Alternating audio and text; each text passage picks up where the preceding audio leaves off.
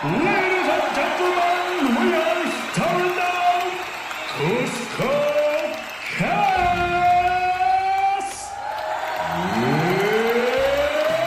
It's time! Fala, gurizada que tá escutando o CuscoCast do lado esquerdo do ringue, tá lá ele, Lourenço Labão Oliveira.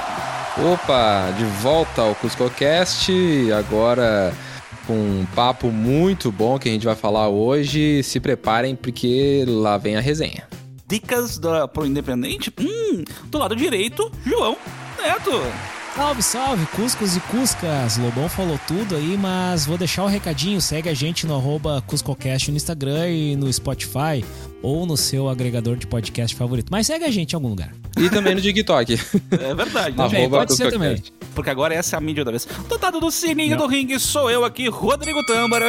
E pra iluminar a nossa escuridão de conhecimento, nessa semana que a gente vai falar de distribuidoras, a gente vai falar de Spotify, a gente vai falar do, do Independente. Trouxemos alguém que entende um pouco mais do que nós aqui. Léo Morel tá aqui com a gente. Uma salva de palmas editadas aqui pra você. Clap, clap, clap. Clap, clap, clap, clap.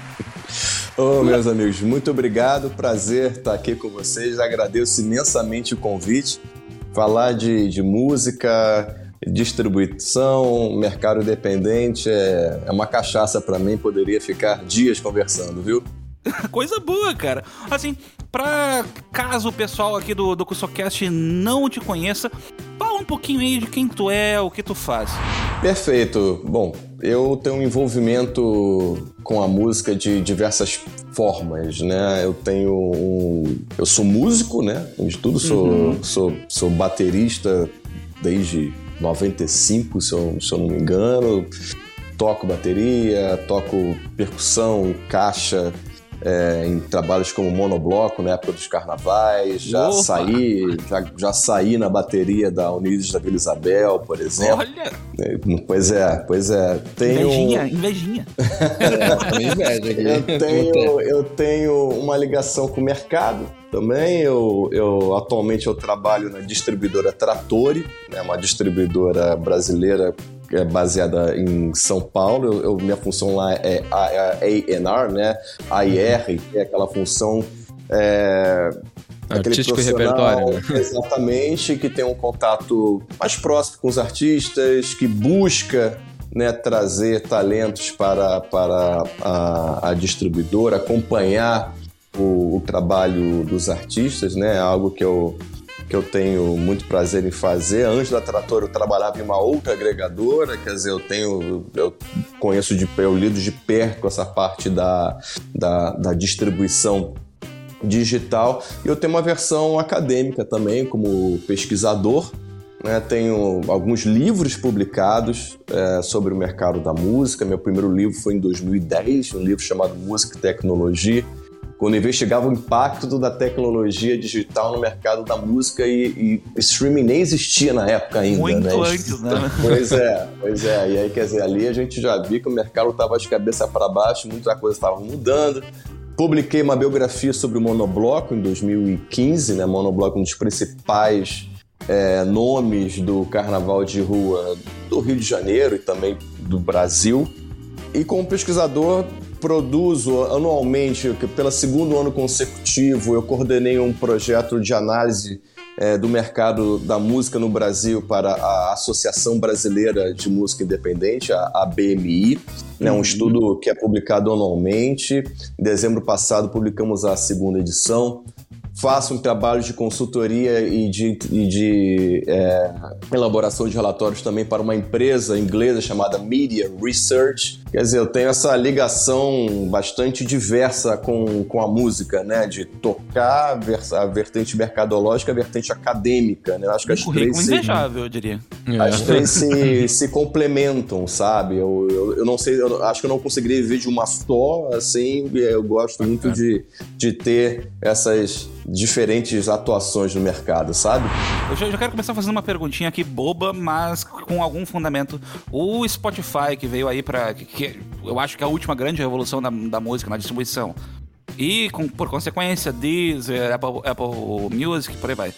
São amigos ou são inimigos aí do, do músico? Eles são. Eles vieram pra nos ajudar ou tem um. Ou é uma, tem um, uma coisinha por trás? Heróis É ou vilões? mal necessário. Heróis ou vilões? É. Olha, o, o, o formato do, do streaming de música, ele se tornou, eu diria, hegemônico quando a gente está falando do consumo de música gravada por uma série de motivos, né? E, e a principal é a questão da comodidade que ele gerou ao usuário. Uhum. Ele se tornou, quando ele, quando ele surgiu, mais eficaz do que, a pró do que o próprio acesso ilegal às músicas, como alguns chamam de pirataria, né? Ele, Aham, ele se tornou sim. mais eficaz, ele se tornou mais cômodo, né? Ao invés de você ficar baixando vários arquivos para o seu computador, sabe-se lá de onde estava vindo, se estava vindo com vírus. Me lembro que eu baixava um disco, vinha outro, né? De repente... Eu, eu nunca De esqueço da, da era do casar. Exato. De, de baixar Linkin, Linkin Park Numb.exe. Sabe? Sim, exatamente. Pois é, e aí, e aí vem esse formato onde você paga um- uma assinatura ou você não paga uma assinatura para ter um, um acesso a um determinado catálogo, isso trouxe uma comodidade muito grande para o usuário e não é à toa que ele se difundiu e tornou-se o principal formato de consumo de, de música gravada. Pro músico, isso, por um lado, foi bom porque é, permitiu né, que ele distribuísse as suas músicas e passasse a ter uma receita a partir da execução dos, é, dos, dos fonogramas. Né? Cada vez que uma música toca no Spotify, no Deezer, ele gera uma, uma receita. Essa receita pode ser é, frações de centavos, mas isso, isso gera, né? Essa receita, para ela existir, ela depende basicamente de duas fontes: né? as assinaturas pagas e a publicidade. Né? As propagandas, os anunciantes que, que botam suas é, publicidades nessa, nessas plataformas. Né? E aí, quer dizer, esses serviços dependem dessa receita para pagar né, os, os, os titulares. Né? O lado ruim, não é ruim, né? Mas assim, a contrapartida é como é que você chama atenção, né? Como é que você chega até as pessoas e até na minha aí numa aí numa concepção, uma opinião pessoal, até como que a música, como que o, o usuário consumidor percebe aquele determinado acervo musical quando é uma coisa gigante, vasta, facilmente acessível, né, gratuitamente ou não, né? Será que o consumidor valoriza? Será que ele dá um- um- o mesmo valor do que aquele que antes ia na loja para comprar aquele disco ali, entendeu? Para voltar para casa e ficar ouvindo aquele, pô, eu só tenho dinheiro para comprar esse disco no mês, eu ficava ouvindo aquele disco o mês inteiro. Então, É. ah, Entende? Isso é, isso é muito real. Tem uma coisa que, que, que eu, que eu- eu sempre vejo, que é a- a- as bandas deixaram de lançar álbuns. A pessoa começou a lançar single agora, porque lançar um álbum é um investimento muito alto de tu gravar 10, 15 músicas na sequência para teoricamente é o que a gente fazia há 10 anos atrás, e agora o pessoal lança um single por vez, dois singles por vez, porque teoricamente são, são mais tiros que tu pode dar na direção do público, sabe? Por uma parte é, é boa, porque a gente tem, vai ter muito mais produção de conteúdo, mas por outra tu perde aquela. é isso que tu disse de eu vou, eu vou escolher, sabe? Eu vou escolher isso que eu quero ouvir, sabe? Essa capa me conquistou, esse single me conquistou, sabe? Fica meio. E a justamente própria lógica dos algoritmos também que estimula a, a consistência, né? Então, tu lançar várias músicas de uma vez só e tu lançar uma música, sei lá, cada semana, cada mês, ah, ela é entregue pra mais pessoas, ela é disponibilizada, ela tem um alcance maior, né? Na lógica da, da plataforma. Podemos estar falando merda, né? Tu pode ter, ter É, direito é. à pesquisa independente e dizer assim, ó, vocês estão completamente incorretos. Não, não, vocês estão cobertos de razão e é, e é- e é isso mesmo.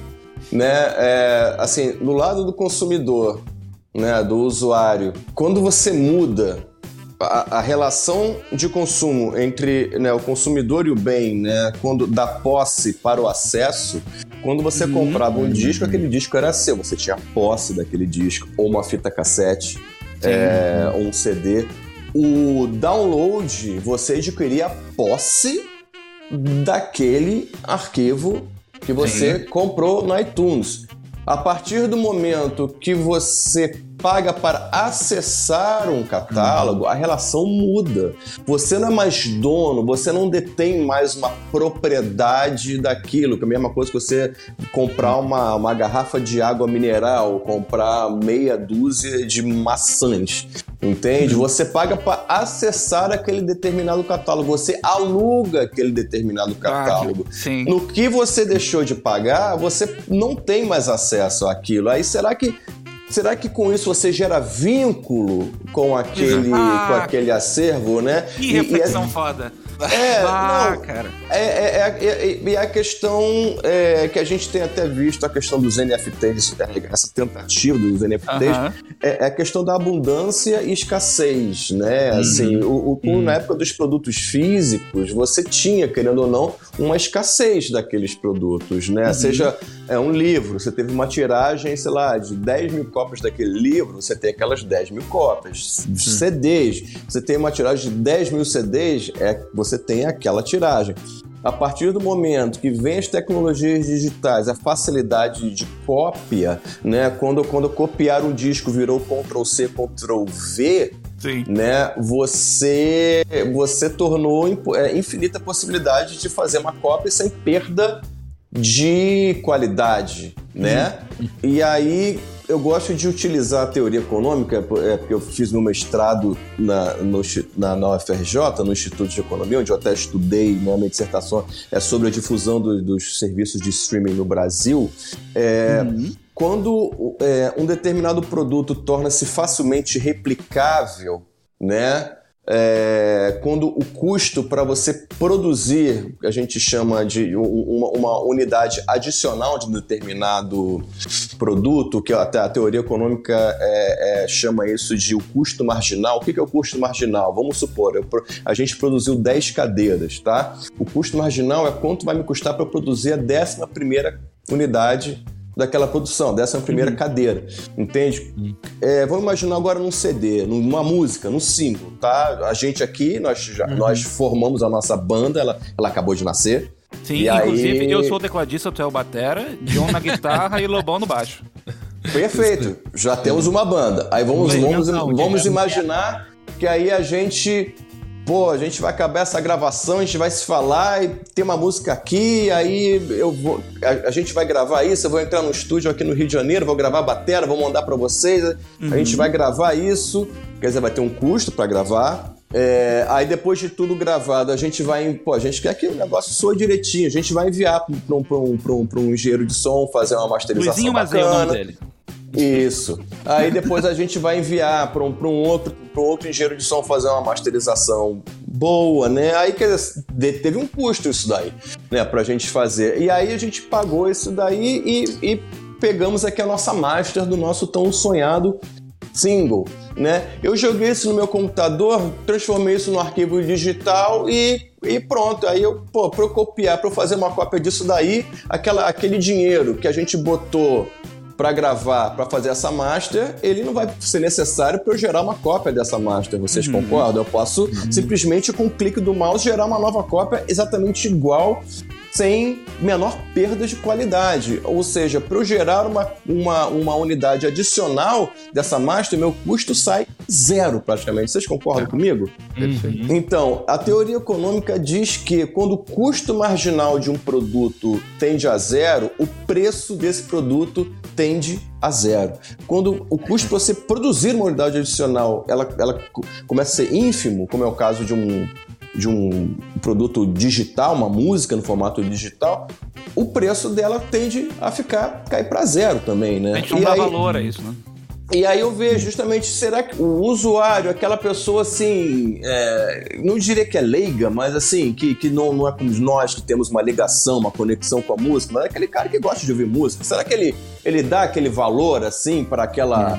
Todo aquele acerto que tá ali no Spotify, será que ele considera aquilo como dele? Eu acho que não, entende? Não, né? Eu Não. acho que não, entende? Assim, é, e aí quando você está trabalhando com bens em abundância e, e facilmente acessíveis, é difícil você botar na cabeça de um consumidor de usuário, você tem que pagar por isso. Pô, mas eu acho ali de graça, né?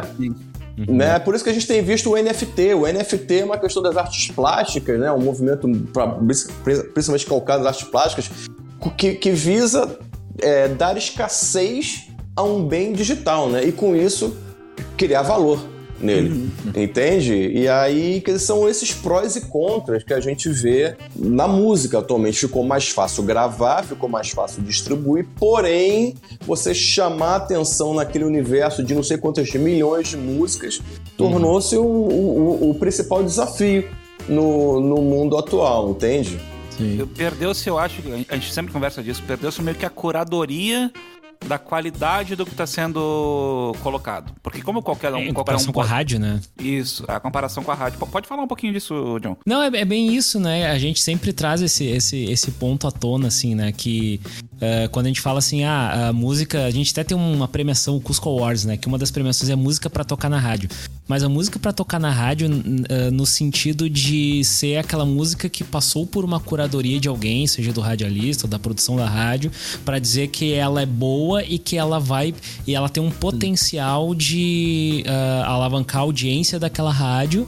Né, e que as pessoas vão se conectar com aquela rádio através daquela música que eles estão tocando ali e que eles entendem que vai gerar esse efeito. Né, e que por vezes os algoritmos eles tentam reproduzir, mas não necessariamente é até porque o acervo é violentamente enorme, né? Uh, um Spotify, por exemplo, ele, ele entende um pouco o teu perfil, ele vai nichando, mas ele não te limita. E normalmente as rádios elas têm um acervo X de, de, de determinado estilo, de determinada localidade, coisas nesse sentido. Então essas comparações que a gente acaba fazendo muitas vezes, né?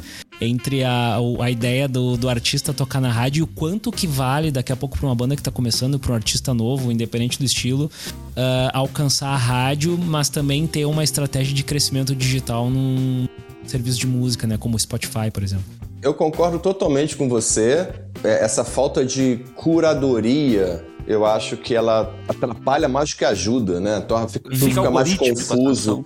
Né? E essa questão do, do algoritmo, é impressionante é, a, a, o, o, o, que impressiona. Não, não diria que impressiona, mas assim, é, é, importante atentar porque ele vai te mostrando mais do mesmo. Isso, você gosta isso. disso, então você vai gostar uhum. disso, disso, disso, disso, disso.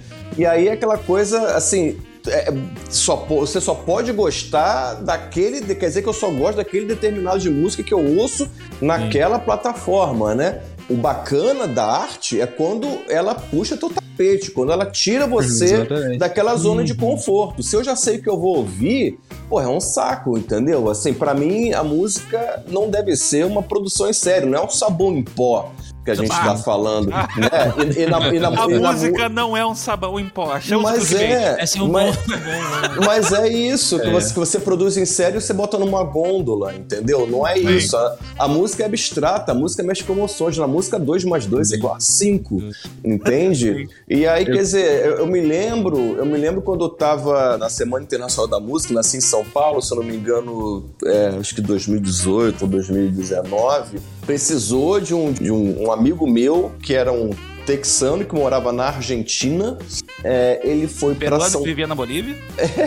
ele tem um selo musical e ele foi para São Paulo porque ele queria é, fazer uma proposta de negócio selo dele para uma cantora chamada Luísa Lian, que eu não tinha noção do que, que era. Ele, cara, sabe que a cantora é ótima, ela é ótima, ela é ótima, tal. E me levou para alguns shows, entendeu? E, e é um uhum. tipo de som que não faz parte do meu universo que eu estava acostumado. A Luísa Lian, ela mistura uma coisa de eletrônico com música de reza, com banda, e canta muito Nossa. bem, super performática, entendeu? Tem uma voz excelente. É, se não fosse esse cara me apresentando, o Spotify nunca ia me mostrar isso. Nunca ia me mostrar isso. E aí, quer dizer, é, a gente ficar condicionado a só o que o algoritmo te mostra, a vida perde graça, entende? Por isso que é. a, a, curadoria é importantíssima, né? Os formadores de opinião que no passado eram jornalistas, né? O, o, o, os principais veículos de comunicação, jornais, né? Tinham lá as sessões de cultura, de música, a gente ia ler lá o que, que sobre o show de um determinado artista, o novo disco da banda tal, né? Hoje em dia, meio que todo mundo virou curador, né? Assim, todo uhum. mundo virou meio que especialista em tudo. E aí, e aí se perde, né? Ainda mais com a quantidade de, de, de opções que cai na nossa cara diariamente, né? Que é, e volume crescente que é, é fomentado, que é incentivado por essas plataformas, pois elas têm aquela, é, elas trabalham, é, elas têm aquela fome eterna que não passa nunca. Você tem que ficar alimentando. Enquanto você tem assim no zoológico, né, no, don't feed animals, né, não, não, não alimente os animais, animais, o Spotify é o oposto, me alimente o tempo todo sem parar, entendeu? E aí você, o artista, ele tem que ficar produzindo em série, mandando, mandando música, subindo música, subindo música para atender ali aquele determinado algoritmo que nada mais quer é que os usuários fiquem ali na plataforma. E para uhum. eles, para o usuário ficar, tem que ter novidade, tem que ter novidade, tem que ter novidade. Uhum. Entende? E aí, quer dizer, isso gerou nos músicos uma, uma, uma, uma, uma quase obrigação de você estar tá produzindo quase que mensalmente, o que é loucura, né? Porque, mais uma vez, a música não é um sabor em pó, ela depende de, ela depende de inspiração, ela, e, e, e, a inspiração depende do ócio, né, cara? O ócio criativo, ah. né? O fazer nada ele é importantíssimo para você, seja compor uma música, uma letra, uma poesia, entende? Aí quer dizer, quando você tem que ficar semanalmente gerando o hit da semana, é, eu não sou compositor, mas eu imagino que deva ser uma, é, é, é uma tarefa que demanda um esforço gigantesco, sabe? Assim, uhum. não, não, não, não, não, não é nada fácil. Ouvindo o Léo falar, eu, eu lembrei que a gente tinha que ter trazido ele para falar uh, se o Greta Van Fleet é uma cópia do Led Zeppelin. Porque o argumento que eu trouxe na época era que, cara, foi feito para ser consumido, assim. É, eles passaram lá pesquisando, sei lá quantas semanas, e vendo que as pessoas tinham muita vontade de ver um novo Led Zeppelin, é. trouxeram um, era um, assim, o um resultado de um, de um, de um algoritmo, assim, né? Pra tu, né? Não é nem um pouco surpreendido, né? Enfim, né? Então, é, é bem Mas posso dar minha opinião? Mas posso Vai, dar minha opinião favor, favor, sobre, isso, sobre esse tema? Por mais que não tenha sido é, não, não, convidado, mas olha só, mas é, se o garoto que ouviu essa banda, ela descobrir Led Zeppelin, Deep ah, Purple, tá, tá Black pronto, né? Sabbath né? e afins, Cara, missão mais que cumprida dessa banda. Esse foi meu argumento.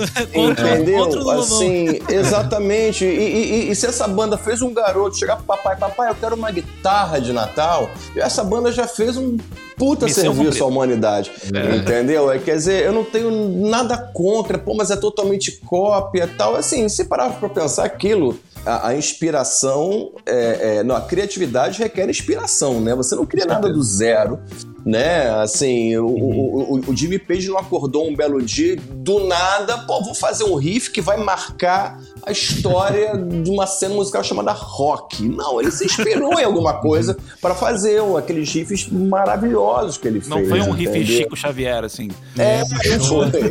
não foi não, pelo menos eu não tenho essa informação, né? Mas, mas, ele, mas sabe, eu acho que, que, que incentiva a garotada uhum. a, a ah, descobrir é, é, todo esse universo fascinante que é o que é o, que é o, que é o, que é o do rock, eu acho super válido o trabalho dessa, dessa banda. Eu faço uma pergunta pessoal aqui, cara. Tu, tu que pesquisou ser independente, trabalha com ela, tu ainda consome artistas independentes ou tu é um cara que consome mais o mainstream? E ainda reforçando uma outra pergunta, a, aonde tu descobre música hoje em dia? Tu, tu, também é da geração do algoritmo ou tu, tu, tu, ah, um amigo me recomenda, sabe? Por onde tu descobre música hoje? Olha, eu tenho a sorte de trabalhar né, como, como a IR, uma das principais é, agregadores do Brasil, que é a Trattori, né? A Trattori uhum. que eu diria que reúne um, um, um, acervo riquíssimo da, da música independente brasileira. Uhum. Né? Assim, até artistas que atualmente são consagrados, como Cel, Tulipa Ruiz, iniciaram seus trabalhos ali distribuindo com a Trattori. Legal. Mas, assim, eu, eu, tenho, eu tenho a, o benefício de, de semanalmente estar tá acompanhando lançamentos de, uhum. de artistas, entende?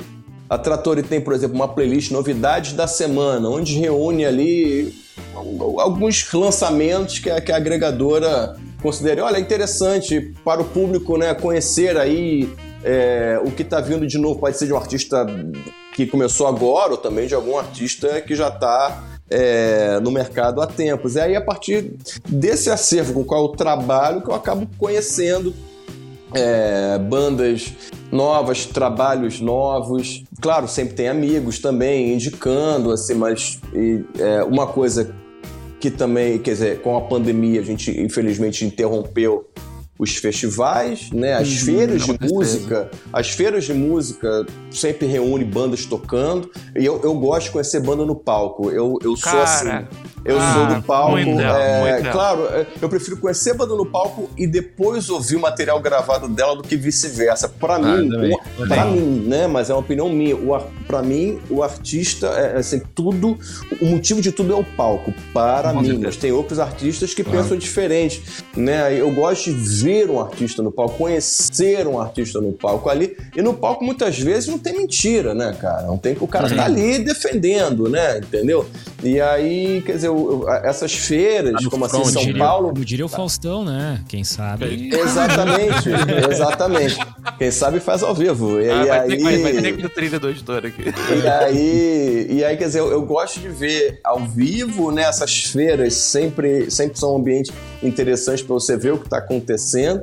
E de uma coisa eu tenho plena certeza, assim, em termos de produção musical, o Brasil tá muito bem, mas muito bem mesmo. Tem gente ah. produzindo trabalhos assim de primeiríssima linha, entendeu? É, seja no, no, pop, seja no indie, seja no rock, seja no instrumental, entendeu? Nós produzimos é, música de primeiríssima linha. Nesse quesito, nós somos pais de primeiro mundo mesmo, entendeu? Uhum. O grande desafio é fazer esses artistas virem ao mainstream, né? O mainstream uhum. se tornou cada vez mais restrito. Você tem poucos artistas ali figurando entre os grandes, né? Mas em termos de qualidade musical, assim, a gente tá muito bem, muito bem mesmo. Cara, uhum. a gente fica muito triste, que às vezes a, a gente recebe muito material de banda aqui.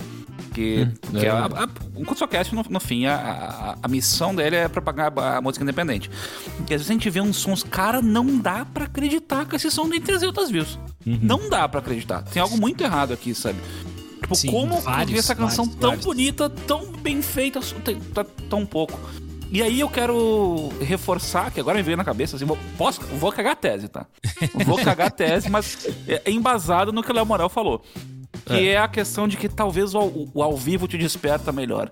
Não é diferente de, de tu, é, tu escutar. Assim como agora a gente vê filme na Netflix, na nossa TV em casa, e a diferença de tu ver ela no cinema, com um monte de gente junto e todo mundo vibrando. Tu vê, tu escutar uma música em casa ali, com o, o potencial de skip ali na ponta do dedo, a hora não gostei, próximo, não gostei, próximo. E tu escutar num festival, que é com um monte de gente, tu vê o pessoal vibrando e a onda sonora vindo te bater, sabe? Não fica. Não tem essa diferença de ficar meio impessoal a música, como tu tá sempre vendo ela no conforto da tua casa e não no. Não na, na loucura que é um festival, uma, um, um show. Aham. Uhum. É, não, eu concordo, assim, mas se a gente parar pra pensar, o consumo individual de música gravada, ele se difundiu quando surgiram os, os Walkmans, né? Uhum. Que você pode pegar uma fitinha lá, botar no fone e tal, e agora eu decido que eu ouço ali no fone e tal. Eu nunca vi esses formatos como excludentes, ou seja, se eu estou ouvindo uma fita em casa, não quer dizer que eu não vou num show, ou vice-versa, né? Eu acho que são coisas, são coisas distintas. Né? Editor, você... bota um selo aqui de cagou tese errada. E continua. você tá ouvindo um som na tua casa, tal, seja, sei lá, pra, pra, pra, pra trabalhar, para cozinhar, para faxinar, para se exercitar ou para simplesmente. As pessoas antigamente elas, elas botavam música para ouvir música. Tinha isso é, também, sabe? É, tinha isso. Você botava um disco para você ouvir o disco, né? Sim, Enfim, é tinha gente que fazia isso. É, mas você tem também isso que você falou do festival, né? O, o nós somos seres.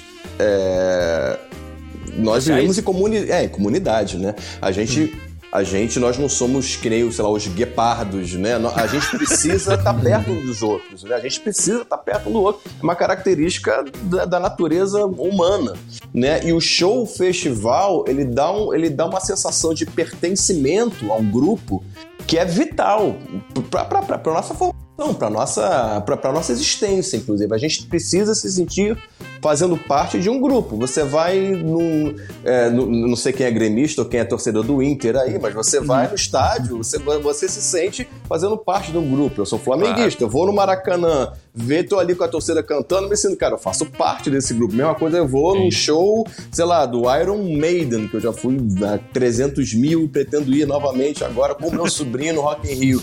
É, é, a gente se sente fazendo parte daquilo, quer dizer, isso é importante se evitar para nossa existência, para nossa, para que a gente não deprima, inclusive, entendeu? A gente é... se sente no direito de se vangloriar disso. O pessoal fala, ah, como eu gosto de Iron Maiden, eu disse, eu já fui no show deles. Sim, fui alguns, já fui fui. Eu só não fui, eu só não fui no, no, no, no do Rock in Rio 1, porque eu tinha 9 anos de idade e, e, e meu pai não quis levar eu e o, e o meu irmão, mas, mas na sequência eu vi praticamente vários, todos, até não só com com, com Bruce Dixon, com Bass Bailey, eu vi ao vivo ah. também. Enfim, eu sou, eu diria, eu sou, eu sou, eu sou, aquele tiozão que gosta de heavy metal, mas não só isso, mas eu sou. Tamo entendeu? Junto. Eu não tenho nada contra isso, não. Admiro, tiozão do heavy metal que já recebe na Avenida no Rio de Janeiro. Uhum. É, exatamente, mas adoro, gosto, acho a cena do heavy metal é, ela, ela, é interessantíssima como movimento social, como assim o, as pessoas no mundo inteiro curtem, se identificam com esse movimento. Hum. Você vai no show do heavy metal, as pessoas têm uma, uma, as pessoas têm uma imagem completamente errada, achando que é uma coisa ligada à violência. Não é, muito pelo contrário. Show hum. de heavy metal é um show super tranquilo, tá todo mundo ali pela, pela música em si. Você vê isso é uma coisa global, né? Tem até uns documentários que tratam disso que eu super recomendo é, procurar um chamado Headbanger, inclusive, que trata, que trata disso. É, eu, eu adoro e me interesso muito pelo movimento do heavy metal. Léo, eu queria trazer, voltar de novo, só mais uma questão aqui a respeito do streaming e tal, do Spotify. Uh, a gente viu então recentemente, um mês atrás, polêmica envolvendo o Neil Young e, e, o Joe Rogan, enfim, ele tirando as músicas do catálogo. E a gente pensando a respeito de, ah, vai perder uma receita até, né? Vai dizer, vamos pensar assim, né? A gente tá falando sobre receita e tal. E, e é, na esteira disso veio toda essa veio uma certa discussão de dizendo, ah, mas o Spotify paga muito mal os, os, músicos, né? Sempre trazendo como se fosse uma coisa era muito ínfimo assim, os valores que, que o artista recebe. E aí até tava pesquisando um pouco sobre esse assunto e caí num artigo do Alex Ross, um, um cara do, da New Yorker. E ele trouxe uma reflexão bem interessante, assim, que é a gente não se dá de conta, assim, de que a assinatura que a gente paga é pra, tipo, catálogo de quase o, o, quase toda a história da, da música, assim, né? E a gente, pra pensar, essa conta não fecha, né? Tipo, pagar 30 reais por mês pra ter, tipo, todo o catálogo do, do assim, uma, uma boa parte, né, de tudo, né? E a gente fica pensando assim, bah, Uh, será que o consumidor também está disposto a se sacrificar, que nem o, que nem o Neil Young, por exemplo, né? De assim, daqui a pouco, será que ele poderia uh, se sacrificar no sentido de, ah, então, será que ele poderia uh, se colocar ali e financiar o músico específico que ele gosta, digamos assim, né? E, e, pagar ou entrar numa outra, no outro stream, sei lá, um Bandcamp da vida, onde tu, onde tu direciona melhor a tua verba, né? Isso é uma coisa. Será que, tu, será que tu tira, tu, tu deixa de ter tudo para ter, né, assim, um, um pouco menos, Uma boa ou sei parte, lá, mas né? não tudo. Como é que equilibra é. todas essas, né, esses, esses, players, assim, né, o consumidor, é. o, o consumidor artista, tem, tem esse poder mesmo, né? É uma questão, eu não sei o que, o que dizer a respeito disso, mas eu, eu fico pensando realmente se o, a melhor forma é, tipo, voltar a comprar CD. É. tu, é. Tu, tu, tu, que pesquisou sobre a distribuição no Brasil, tu acha que, que daria pra, pra existir, sei lá, um cancelamento brasileiro de, de, de, de cima desse? De streaming, é, é. Olha, primeiro, primeiro eu não acho porque o, o, o consumidor, ele, ele, ele, ele, ele consome esse tipo de, de serviço, né? Ele, ele, ele, ele gosta de pagar ou não pagar, mas acessar um determinado catálogo, seja do seu telefone celular ou com o seu computador pessoal. Né? Na, na, durante a pandemia, esses serviços tiveram um papel importantíssimo para as pessoas não surtarem. Né? Claro, e, vocês conseguem imaginar uma pandemia, você ficar trancado em casa durante dois anos, se fosse, sei lá, três, quatro canais de TV, é, é, tal. As pessoas iam voltar a ficar ouvindo só rádio, né, tal. É. Quer dizer, a gente... Aí, por sorte, tivemos né, os serviços de vídeo sob demanda, de música sob demanda, o que seria de nós sem a, a, cultura, né? Sem os livros, as músicas, o, é. o, os filmes na, na, na, na, pandemia, né? Quer dizer, é é, isso é algo que gera valor ao consumidor. Porém, é, que valor esse consumidor dá a esse determinado é, serviço, né? Aquilo, será que ele pagaria 100 reais por mês? Mas, ah, mas você vai estar tá ajudando os músicos. Será que ele pagaria 100 reais por mês? Eu duvido muito aqui eu no Brasil. Hum. Entendeu? Mas, mas, ao mesmo tempo, eu não acho justo é, a pessoa não pagar nada para acessar claro. aquele determinado bem. Entendeu? Música. Porém, é, aí você, aí você entra toda uma discussão da, da, da, das limitações de acesso, né? Assim, a Constituição brasileira diz que o Estado tem que promover o acesso à cultura. Entendeu? E se você não promove o acesso à cultura, como é que você. Se as pessoas não acessam as músicas, como é que você vai gerar novos compositores, novas produções musicais. É, e se você não gera novas produções musicais, você não gera consumo. Uma coisa alimenta a outra, entendeu? O acesso alimenta a produção, que alimenta o consumo. Entende? É que realmente essa conta para fechar ela é complicada. É, eu vejo que passamos um bom tempo, né, o mercado e, enfim, se debatendo ali para ver como é que as pessoas poderiam pagar para é, ouvir música no formato digital. Digo isso com propriedade, que eu publiquei um livro que tratava desse, desse, desse momento.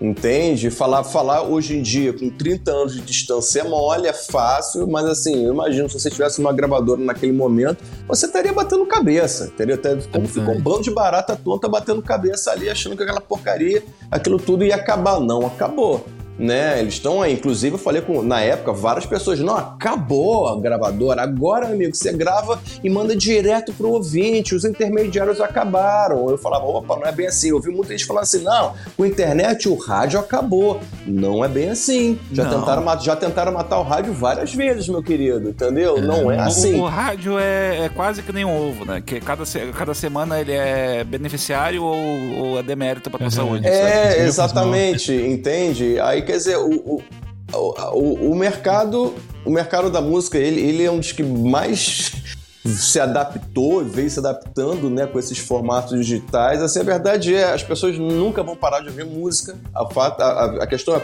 como isso vai ser feito. Né? Agora, para conta fechar, eu concordo. É, os Spotify eles pagam frações de centavos, etc. Mas assim, o dinheiro tem que vir de algum lugar. Entendeu? Ou as pessoas pagando pela assinatura ou a publicidade. Entendeu?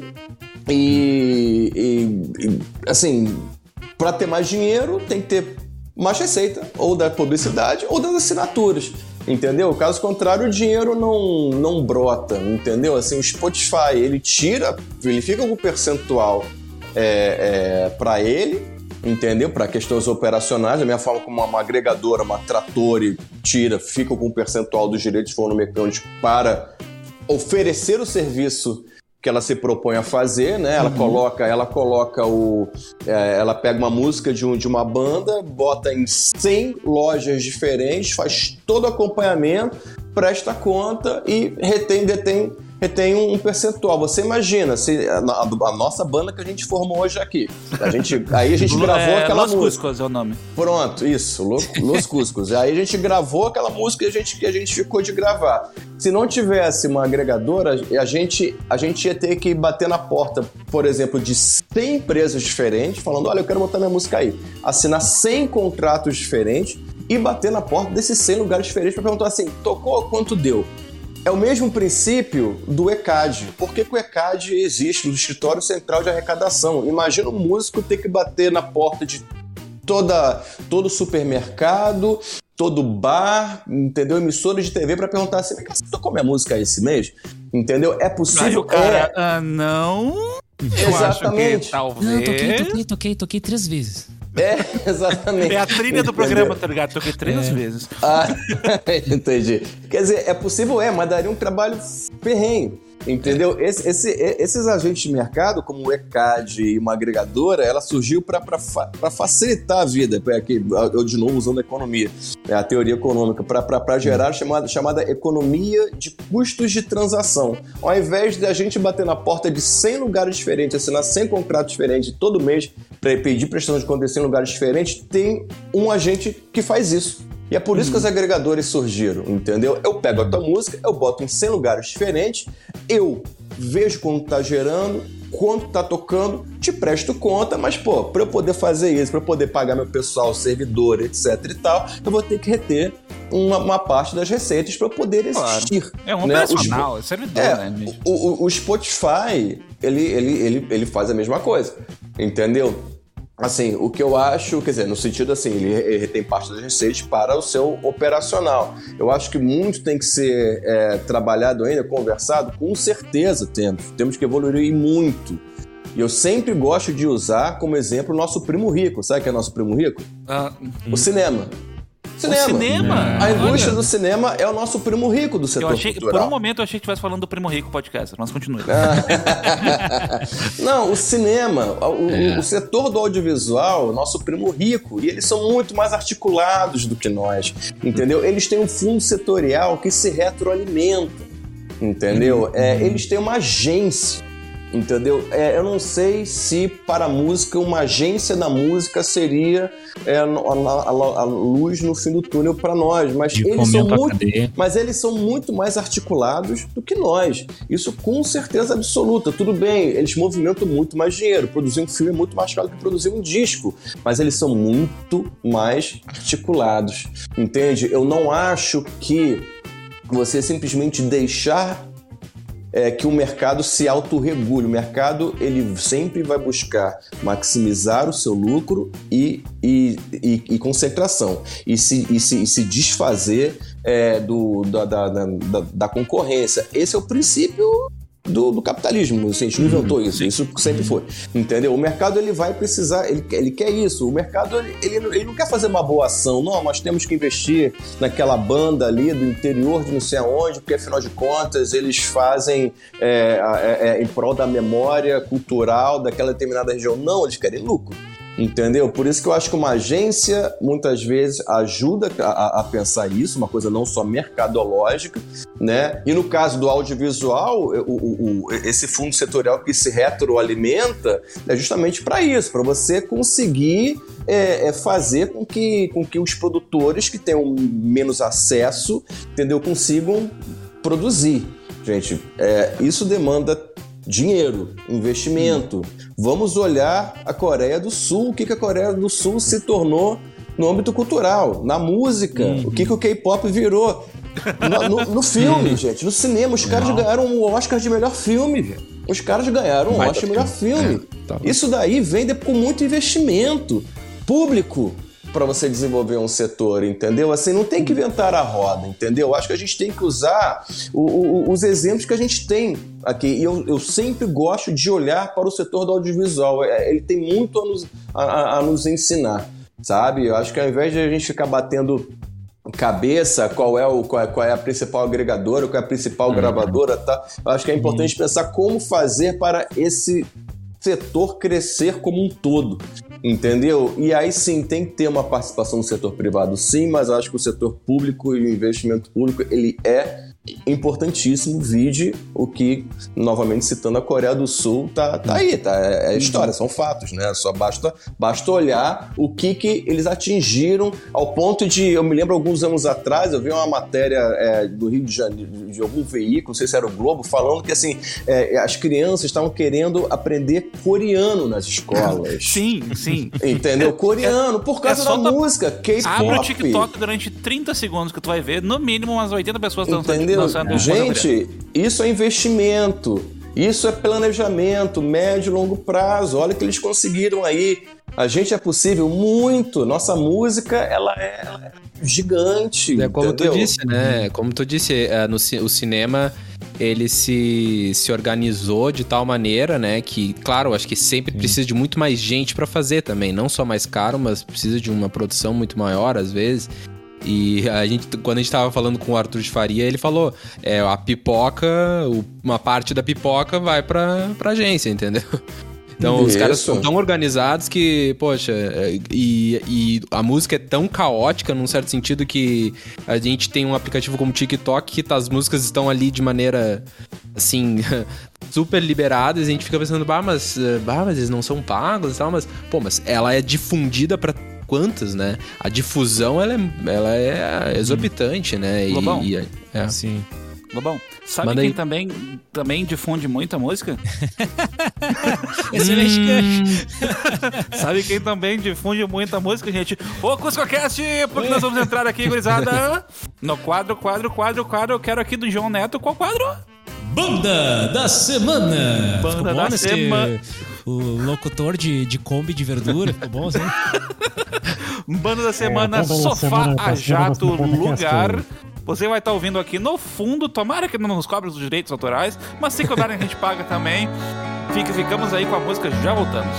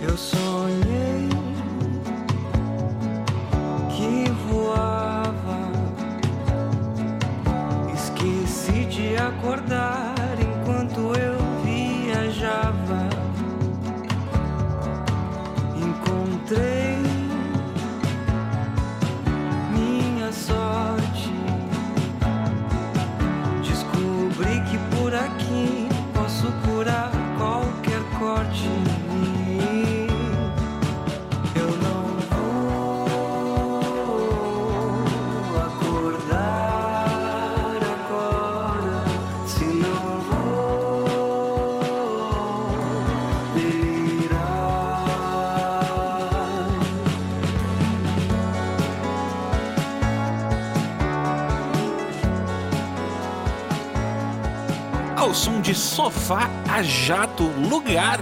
Para começar, um excelente nome de, de banda. e em segundo lugar, Não, bota cara, no Google, porque pode vir outra coisa. Pode vir. é, Pode- vir a- a- aca- aqueles. Como é que é? Red Bull, que o pessoal bota o, o- o sofá e, e- e faz o sofá, tipo, ir pra uma ponte, ir pro meio d'água. Enfim, sofá já do lugar, um clipe que é meio RPGístico, eu diria. Eu quero pedir pra banca aqui a opinião de vocês sobre esse som. O que, que vocês acharam? Ah, achei bem bacana, achei um, um som. Ah, à primeira vista, assim, eu acho que.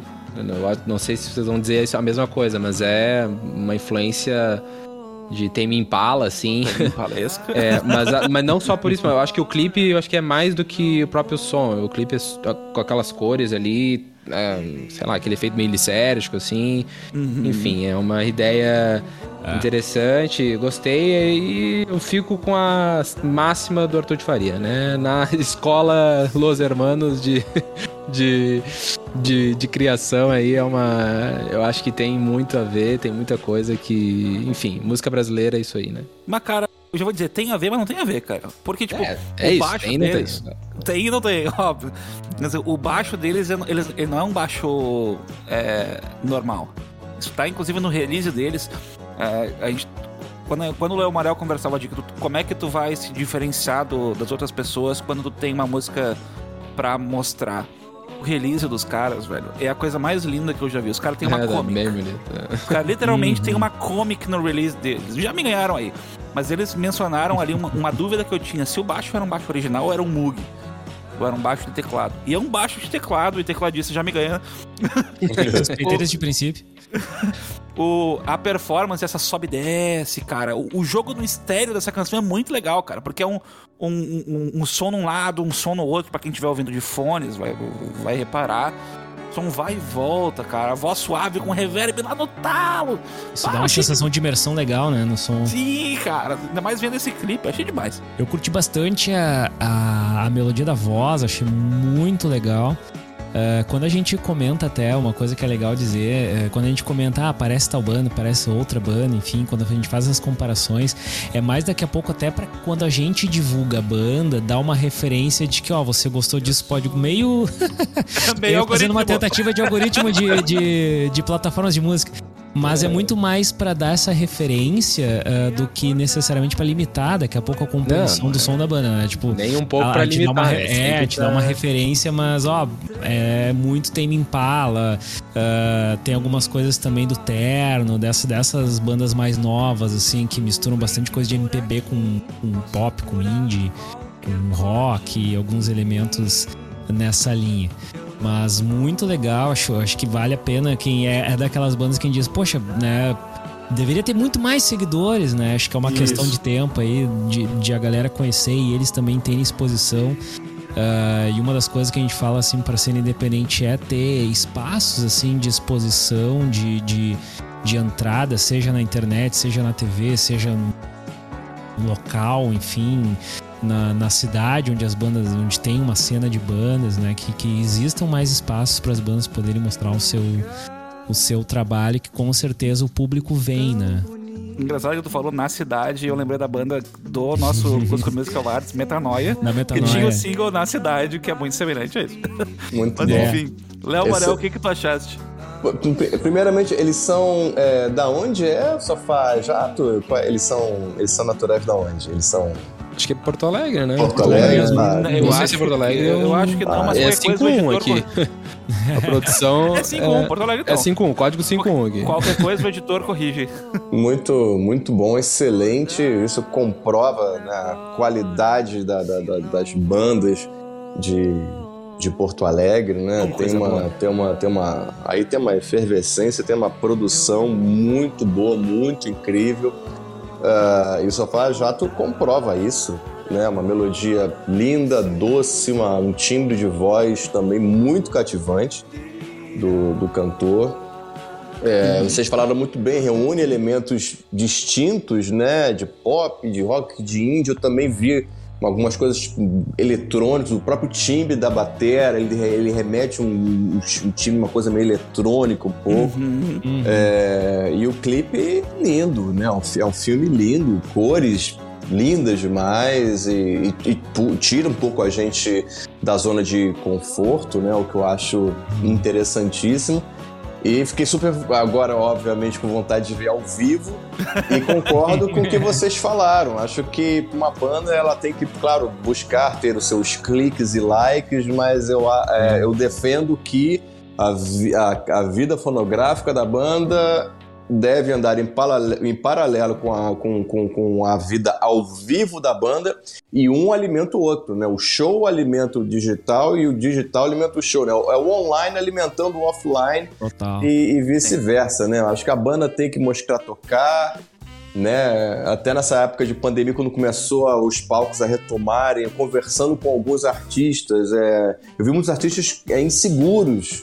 Não, mas eu vou tocar, mas ah, mas e se ficar vazio o lugar? Gente, é, é, você, você imagina que o seu primeiro show vai ser o quê? Num, sabe, num, num- numa arena lotada, num Morumbi lotado? Não é isso. Você tem que ir construindo. Eu, como artista, com as bandas que eu tive, já toquei para duas pessoas, entendeu? E se você toca para O aquelas dono duas do pessoas. bar e o, e o dono da casa. E se você toca com sangue nos olhos ali, aquelas pessoas se sentem valorizadas e elas vão sair, elas nunca vão esquecer desse dia, né? Eu me lembro, aí é, um outro exemplo, o Monobloco, né? Um trabalho que eu tenho muito contato, publiquei uma biografia sobre o Monobloco, eles contam que um dos primeiros apresentações do Monobloco aconteceu é, numa casa numa casa de show no bairro de São Cristóvão, aqui na que fica na zona norte do, do Rio de Janeiro, numa noite que contava somente com a participação de um tal de Seu Jorge também. É, exatamente. Ele, ele- ele- eles contaram, isso é fato, que foi fiasco. Tinha mais gente no palco do que no público. Não creio. Entende? Exatamente. Tudo bem, Não, choveu muito no dia também, tiveram outros percalços, mas assim, eu tô querendo dizer que as derrotas acontecem. Você vai tocar pra Sim. meia dúzia. Entendeu? Claro. Mas o palco é importantíssimo. Primeiro, gravar é uma ciência, você montar um show é outra ciência, Sim, montar um repertório é uma diferente. ciência, você se entender como banda, como artista num palco é outra coisa, saber se comunicar com o público e a troca com o público é importantíssima, né? Quer dizer, eu acho que esses artistas devem buscar tocar. Me lembro já tive banda que tocava bastante. Eu me lembro que a gente começou é, batendo na porta dos lugares para tocar. Uma casa de shows aqui do Rio de Janeiro nos ofereceu uma terça-feira. Falei, beleza.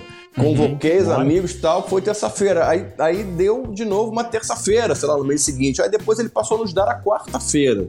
Entendeu? E aí, e aí no final a gente tava tocando no sábado. Entendeu? Assim, você, você vai A grande construindo. vitória do músico, né? Pegar a data boa.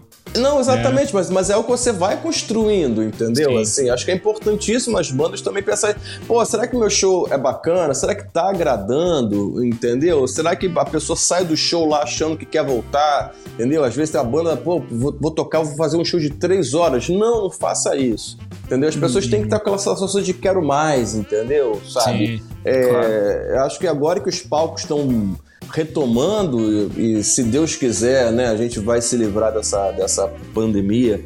Se Deus quiser, é, é, as bandas voltarem a ocupar o- os palcos e pensarem nos palcos como um, um- um- um pilar importantíssimo no desenvolvimento da carreira. Eu fico realmente Total. curioso de como é o show deles, porque é uma- é- é essa bateria são sintetizadores e o, o outro é violão e voz. É um bagulho muito único, cara. E segundo o release deles, mais de 50 shows em Porto Alegre. Aí que tava correto o Lobão. Selinho de correto pra ele. Fico realmente curioso. Quero ver o show, do show deles quando tiver novamente, até porque estamos aqui na cidade. Provavelmente compareceremos. Não, excelente, concordo totalmente. Adoro, quero, adoraria ver também se não for aí em Porto Alegre, o Rio de Janeiro onde eu tô, São Paulo também, onde eu, né, eu fico entre Rio e São Paulo também. aí, Quer dizer, também vou ficar de olho aí pra, pra quem sabe conseguir assistir essa banda ao vivo. Eu queria só aqui as redes, João Neto. Mas é claro, Rodrigo, quem quiser procurar no Instagram, pode procurar por arroba sofaajato, tudo junto, sem acento, sem nada. Ah, você tem a produção da Voo Conteúdo e tem bastante material legal lá. Eu acho que pelas fontes que eles usam nas publicações, eles devem gostar de Beatles, mas é só um achismo. Ah, antes- Deve beber na tá. fonte, beber na fonte dos, dos Beatles. Muito, muitas bandas nesse estilo, assim, bebem muito naquela veia do Sgt. Peppers e, e aquela fase, assim. Que, que é legal e que influencia uma galera, assim, né? E é uma galera que faz um som moderno, assim, do indie e tal. Mas fica só o parêntese aí do meu achismo. É, Sofá Jato no YouTube também pode procurar a, a música que a gente ouviu, procurar Sofá Jato Lugar. no canal no YouTube pra acompanhar quando a banda lançar um novo single aí, pode ouvir Lugar e pô, tem outras músicas aí pra galera curtir. E com isso estamos terminando com o Soulcast, o cara que ele é coletivo. Ah, Mas antes de terminarmos, Léo, eu quero de ti o teu jabá. O que que tu tá planejando? O que que tu tem aí pra mostrar? Ah, ah, compartilha tuas redes, fala um pouquinho aqui e termina com esse jabazão aí do trampo. perfeito, perfeito. Ah, bom, quem quiser me seguir no, no Instagram, Léo Morel, Morel M-O-R-E-L, Léo Morel. Bom, para esse ano eu estou bom, trabalhando na Trattori né, como AIR, mas na questão acadêmica ah, estou começando a, a organizar um livro é, focado no, no music business, né, um livro Opa! praticamente didático para os negócios da música. Ah, um livro esse, estou falando em primeira mão, inclusive, aqui. Olha É, só! livro, livro esse que é um. Vai ser um. É, é- é um, é um, é um livro é, com vários coautores, né? Estou chamando referências no, no mercado e na academia para tratar de seus respectivos é, nichos né? de, de conhecimento cujo objetivo é trazer capacitação, conhecimento. Esse mercado precisamos de, de, de livros, de bibliografia, de formação desses profissionais. Né? E, e, enfim, era algo que eu já estava em mente, mas dei o start, né? Assim, já. Chega da faculdade do YouTube, né, cara? Exatamente, exata, exatamente. Eu sou dos livros, né? Não tem jeito. Eu sou dos livros e eu acho que esse setor carece de livros e é, o- é, Conteúdo de o- qualidade, né? É, o, e o objetivo é, quer dizer, esse ano inteiro trabalhar nisso, é algo, pelo menos no meu, no meu, é, até agora, né, na minha, na, na minha, na minha minha organização ali, é algo dividido, algo em torno de 15 capítulos, né, quer dizer, é muita coisa. É. Vai ter todo um trabalho depois de arrumar isso, editar, enfim, mas eu acho que é um projeto essencial para o mercado, entende? E vou estar muito dedicado a isso, mas imagino que ele é um projeto para sair em 23, mas esse ano já dei start, né? Já convidando os coautores e estou muito animado aí com, com nomes que eu já que eu já que eu já consegui. Vou citar até alguns já, soltando spoiler mesmo. Leonardo, Opa! de, Leonardo Demarque, que é uma referência, ele tem livros publicados sobre a indústria fonográfica. Convidei-o para fazer o capítulo sobre a história da indústria fonográfica. É, Anitta Carvalho, minha colega pesquisadora da ESPM, tem uma dissertação de mestrado sobre empresariamento artístico. Ela e o marido dela são empresários é, de, de, de grandes é, nomes da, da, da, da música brasileira. Marina Matoso, uma referência do marketing digital, vai escrever sobre parte de marketing digital, enfim. Convidando profissionais renomados em suas respectivas áreas para fazer um livro didático com bastante conhecimento e reflexão. A gente, a gente brinca aqui que a, gente chama convidados pra iluminar a nossa escuridão de conhecimento. É, exatamente. E aí eu, eu tenho essa missão aí de, de publicar, pesquisar e, enfim, tra- trazer material relevante ao mercado, né? Meu, uma, eu diria que um dos desafios que eu tenho é querer desenvolver esse setor da música no Brasil como um todo. Eu acho que a capacitação e os livros são uma excelente ferramenta para isso. Cara, fiquei curiosíssimo pra, pra realmente ler o livro. Se tu quiser depois aí, quando estiver escrevendo, mandar uns spoilers pra gente, a gente sempre aceita. E, E vim aí também, né, cara? Trocar E vem aí novamente, porque cara. É, é um assunto inesgotável, assim. Com certeza, como tu falou, a gente poderia ficar horas aqui. Então, a gente pode dividir essas horas em episódios aí. Com E certeza. Tá super convidado já é. pra participar de novo com a gente. Muito legal. Já te Qual? digo, se, se não fosse a capacidade limitada semanal do editor, esse papo teria três horas de duração, cara. Porque pe- é uma pessoa que, que fala muito bem e fala com muita propriedade, coisa que a gente gosta muito. Então, Perfeito. Vamos deixar aqui o pré-convite. Eu acho que todos estamos aqui É, é, votando que sim. Vamos, vo- voltaremos aí, né, com o Léo. Com. Pra voltar aqui e fazer uma parte afim. 2, cara. Se- claro, se tu quiser, né? Se não, tu pode dizer que sim e a gente faz de conta que não. Com Mas- certeza, com certeza, amigos. Assim, pra mim, de novo, agradecer o convite, um prazer. Até desculpa ter demorado a responder, porque acho que caiu naquela caixa. Caiu naquela caixa. Como, como, como. É, exatamente. E aí, mas quando eu vi, eu prontamente é, escrevi, cá estamos. Pra mim é um prazer falar de música, pra mim é um, é um prazer debater sobre, sobre música, falar dos problemas, das conquistas, enfim, falar bem, falar mal. E vai ser um prazer estar presente novamente e, e no futuro também, quando tivermos aí com esse livro mais já prontinho ali para sair do forno, etc. Tal, com certeza contarei com vocês aí para a gente falar dele e ajudar a promovê-lo. Ó, gurizada, parte 2 parte dois vai ter aí no futuro só os perrengues da estrada, só os perrengues de baterista, de, de percussionista. Oh, isso eu conheço bem, isso eu conheço bem. Voltaremos, gurizada. Valeu por escutarem. Até a próxima. Até a próxima. Falou. Valeu, valeu.